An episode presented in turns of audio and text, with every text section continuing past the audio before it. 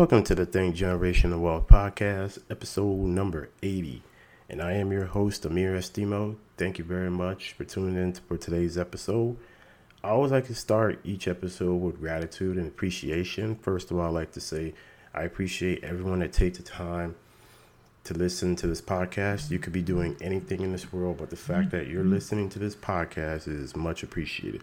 I am also grateful for the people that just tune into this podcast or even share it with a friend and just helping the podcast grow as far as just getting the message out, getting the word out where we talk about wealth, assets, and prosperity. Okay. Now, the last few episodes, I've been talking a lot about, well, a lot about something that I've been dealing with when it comes to just starting a business. And one thing I've been sharing is uh, recently, probably about maybe last, maybe seven, eight months, uh, I've started a land investing business. And one thing I realized is that whatever you start is not easy at all.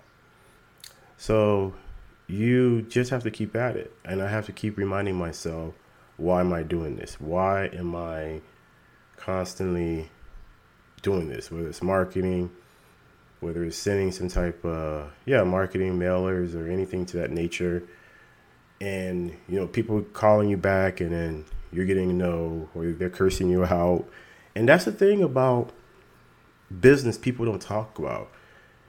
You see some of these people and they're successful but you don't know what exactly they had to go through. And trust me is for me starting a business which has been eight months now. And or at least close to it, then it's it hasn't been peaches and cream. It hasn't been oh I get a deal under contract and then I sell it. And or I buy land and I just flip it so easy. None of that happens at all. But let me tell you why I chose land investing. now, you fix your credit. We talk about, I've talked about credit repair fixing your credit, how you could do that. Okay. And I think I would like to talk a little bit more, I think, probably going forward, a little bit more about investing, especially in land. I figure at this point, you know, if you, when it comes to your credit, obviously that's just what you need. You need that to do it to function as a human being in this world because everything you do, whether it's buying a home, buying a car, even jobs, some jobs, or even insurance, they check your credit. They just got to make sure you're a responsible person. What you sign on, you're going to do. Now, you get that figured out. Now you say, okay, you know what? Financial freedom. What do I want? So I say, okay, you know what? My credit's fixed. Now, I, the next thing is financial freedom, right? So, what do you want? Do you want financial freedom? How do you obtain that? Well, there's levels to that. Okay, and you guys can go check out previous episode, episode number 75, where I talk about the seven levels of financial freedom. So you can see or hear. Sorry about that. So now I'm going to tell you why I chose land investing, though, and why I will stick to it and keep at it. And right now, number one, so you want to get into real estate. So let's say investing. So real estate is a sort of investing. But real estate does have you have to have certain skill sets when it comes to getting into real estate. Now, I'm not saying I'm an expert at this, but this is what my experience in previous real estate I've done and also these are being surrounded by people who've shared their experiences with me too when it comes to real estate. So now you could you could do stock investing, you can do crypto, NFT. NFT is a new thing now, and I probably won't talk too much about NFT on this podcast because I don't know much about it, and it just seems like something I just haven't been comfortable enough to even learn yet. So probably won't talk that. We've talked about crypto. So if you want to learn about crypto investing, you can go to I think it's episode Dr. Hans, which I shared episode 60, uh, which is so, episode 60 with Dr. Hans, and then also episode 56. So if you're there was two different there were two episodes where he talks about crypto and Bitcoin. So you can check those episodes out to see if you want to gain you want to gain your knowledge. Now, uh, and I, I, don't talk too much about NFTs because I, I just don't know much about it. But real estate, I've talked about real estate in previous episodes. And if you want to listen to how you can make big profits in land investing, listen to episode 64. Also, how you can get started in land investing, which is episode 65. So you could check out those two episodes if you want to learn more because I probably I'm not going to touch too much into that. Also, if you want to find out about real estate, and then I mentioned previous episode, episode 33, where I talk about there's four ways to get into real estate investing and build generational wealth. So you can check out any of those episodes for references if you want to learn a little bit more. Now, the reason I you can get a real estate one, you can get into multifamily investing, which is apartments. Uh, you could be what they call a syndicator, or you can be just a passive investor.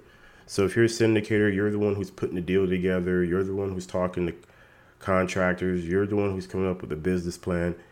All that. That's all on you. If you want to get into apartment investing, then if you want to get it, you want to be a passive investor. Generally, you get into what they call into a deal you put your money into it and then there's some sort of return at the end of when the project is completed so this is more high level stuff but i'm just giving you an idea. You can get you can do it that way. Number one you can get in the fix and flip which is you find a property that needs to be repaired and you buy the property. You can actually use what they call hard money lender so which is not using your own money. You can use a private lender which is someone you may know like a friend or family member, or you can always just put up your own money too. But the way really to to wealth, to grow well, is using other people's money, OPM. Because eventually what's going to happen is, especially if you get into real estate, if you don't have other ways to leverage cash, you're going to run out of cash and it's going to be hard for you to be able to grow your business. Okay? So always think of you reason is you want to be able to use other people's money. You can use credit. You can use, uh, you can, like I said, those other two um, I mentioned before. You can use any of those. You can use your credit. I believe it or not, you can use your credit to even leverage that to get into real estate. Now, if you you get you have that now you have your fix and flip. Going back to that fix and flip, and that's where you find a property and you fix it up. Then you put it on the market, you sell it at full price, you find a seller. So you could probably get into a property, let's say at 100k, hey, 100k. Now the property may need, let's say, another 100, maybe 50k of work. So now you're all in for 150. But if you sell the property, you make all these, you make all these fixing that needs to be done. Let's say you sell the property for three hundred fifty thousand dollars. Now you just made a two hundred thousand dollars extra. But that's not including yet holding costs. That's not including also also let's say if you use a hard money lender, there's there's things you got to pay. You got to pay them. So that's not including that. So all in you could the final could be is going to definitely be less than that, especially if you're the one who's paying for closing costs and realtor fees and all that.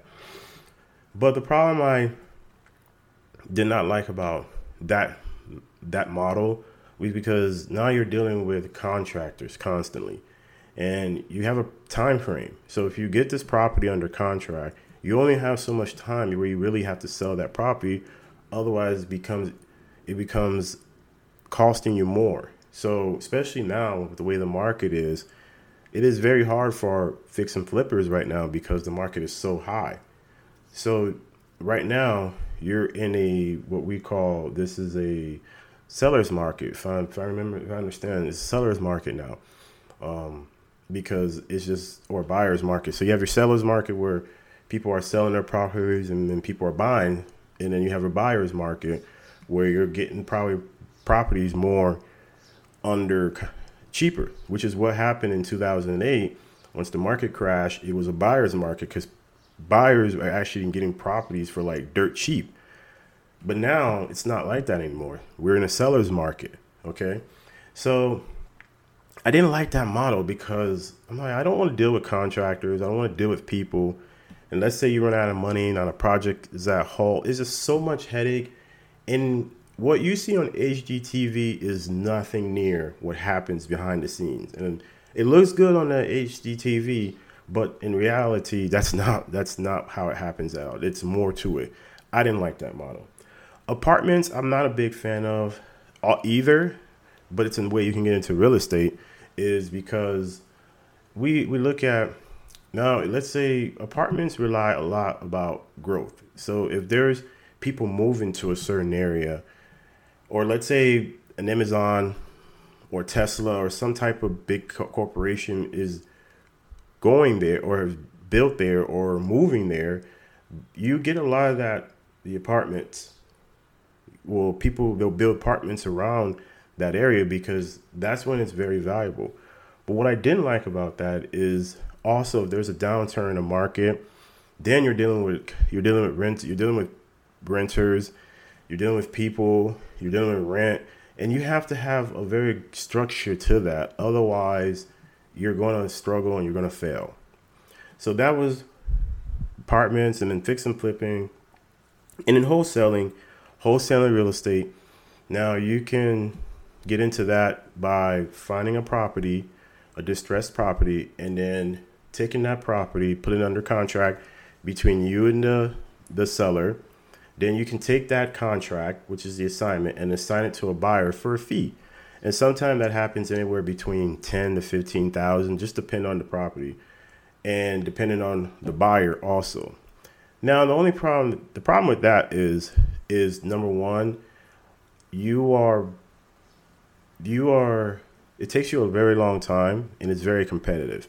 So if you are, you don't have, you're not hustling as a wholesaler it's really tough for you to survive because now you're going against some of these bigger corporations who have money, and then you're going against other people too who's everybody in your mama's probably wholesaling. Everybody in mama's probably found their property and you know they they're doing wholesaling. So that was another model I was was not a fan of. Then you have your buy and hold. So your buy and hold is when you buy the property and again, you can use that various way. Now, when you buy a property, you can do two ways. It depends on what's your exit plan, but there's more ways to it. But I'm just the two that I'm so familiar with is the buy and hold, and then which is in your fix and flip. Now, when you fix and flip, you want to make transactional, meaning you want to buy the property, you want to buy the property, fix it up, and sell it. Whereas in the in the buy and hold, that's more of a passive, long term gain. But the key here's the thing about that though is number one, you're dealing with tenants. It's just as like this is apartments, but now at a lower level, smaller scale. You're dealing with tenants. You're dealing with people calling you two, three in the morning. Oh my my toilet broke and hey, you need to come and fix it. I'm out of hot water. That's all on you. So, and on top of that, the money you make from buy and hold is not, I don't think, is that much to, and then the hassle you have to deal with. For example, you may buy a property and you still have a mortgage on it. The tenant, yeah, they're paying your mortgage, but at the end of the day, it's your mortgage. So if you don't have no tenants in there, guess what? It's the it's on you. So that's why I was like, no. And then from past experience, my my dad had a duplex. He he wanted to get into real estate, but he didn't have the understanding of how what it was to be a, a uh, to be the you have tenants and you're the one who's the owner, right? So I remember one time we had this uh, we had this tenant that my dad rented to, and she just basically was she was she was very we could say very needy, always needing something fixed. And when it came time to pay up, you can't. She didn't have the money or didn't have enough of it. And the thing that is, depending on the state you live, you may have a state where it's more friendly towards tenants. And then you may have a state where it's more friendlier towards the owners. So the people who actually own the property, the, the landlords. So, good thing for me, where I currently reside, I'm in a landlord state. But where I used to previously reside in Florida, that was more tenant friendly. So, it was harder for you to kick tenants out. So, I didn't like that also. Now I said, okay, you know what? What's what's out there? I just kept looking, and now I went to land. I said, you know what? Why land? And I think I read this article or a story a while back ago how this family they own some land, and then one of these corporations wanted to build. There, a real estate developer came and wanted to develop. They were developing a shopping mall or something in that area. Now, the people who owned the land, it was passed down from two generations. Meaning, the grandfather had it. Now it's the dad who has it. And when it happened, so the real estate developer came the grandfather bought the property back in the I think it was the 50s for like 200 bucks, very cheap.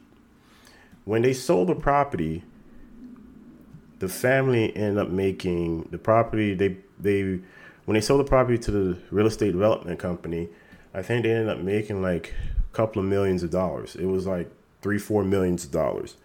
And on top of that, the real estate they, they worked out a deal to where they were still getting paid even though they sold the property but they were still making money in the back end too meaning that they the real estate developers were paying them to use the property. So for example like at your home you're paying the government taxes every single year be, to use to have your home on their property when I saw with the county, even after that, and then on top, I think uh, when I ended up when I became a homeowner, and what I realized was, I was like, man, this, the county is really smart. They're over here.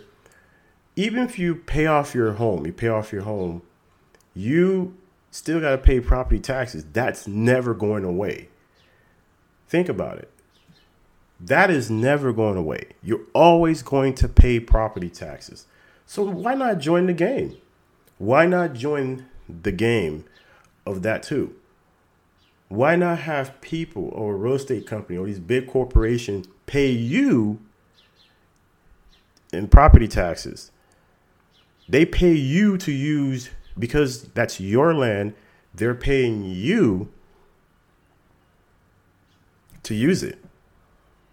Do you know how that would set your family up for generations and generations and generations and generations? So that is why I want to get. I went into land investing. I chose land because it's number one. No one's talking about it. Number two, I want. I like to be challenged, and land investing, folks, is not easy. It's hard. It's hard you can you can get a deal in a contract and it may take you months to sell it. Right? So people don't it's easy you know if you probably have somebody say, "Oh man, you should get into land." But they're not telling you the truth. Yes, it's it's a good niche to get in and you can make some big profits. But the downside of it, it takes time and it's hard. And it's boring. So therefore, no one wants to do that. So why, when the crowd is going to the left, why not go to the right? Because right now, the real estate market is completely a red ocean. So if you guys never read the book, The Blue Ocean Strategy, check that book out. It is very good book. And right now, the real estate market, with all I just listed, is a red ocean. You want to be in the blue ocean, where it's less competition and it gives you enough time to be creative. So you have your red and your blue. And that's why I chose land investing. And that's why I have to keep reminding myself, why am I doing this? And the reason I'm sharing this with you is if you have any thoughts about doing investing, maybe starting a business, and let's say you wanted to get into real estate, look into land investing. You'd be surprised you can even own acreages of land and you don't know what could be done with that property. Now, if you want to, you can buy the property, build your own home, build your your own, do your own stuff with it, and because you own it. Now you pay taxes for land, folks. It's not even that expensive. It's nowhere near what you would pay for at a home. Land you're probably paying a hundred. Depends on their area. Now don't quote don't quote me on this. It just depends on the area. You can pay anywhere maybe fifty to two hundred bucks a year. Very low maintenance. You're not having anybody calling you talking about hey my toilet broke, or dealing with contractors, or dealing with tenants at the apartment level. This is low barrier to entry, and it's less competition. It's a blue ocean right now. So, if you have not thought about real estate investing, I encourage you to check out land investing. And even if you don't start a business, but get yourself some land, buy some land because you can do all that stuff, real estate investing, whether it's what I just listed, but you can make it you can do something much easier. And if you just hold it now the only the thing about land investing, there's no like if you have a home, a property, a home, right? There's chance you can fix it up and sell it and make more money. Well, with land, you don't have that. There's no way of making it better. It's just something you hold. You're not going to make no extra money from it. So you have to understand that side of it.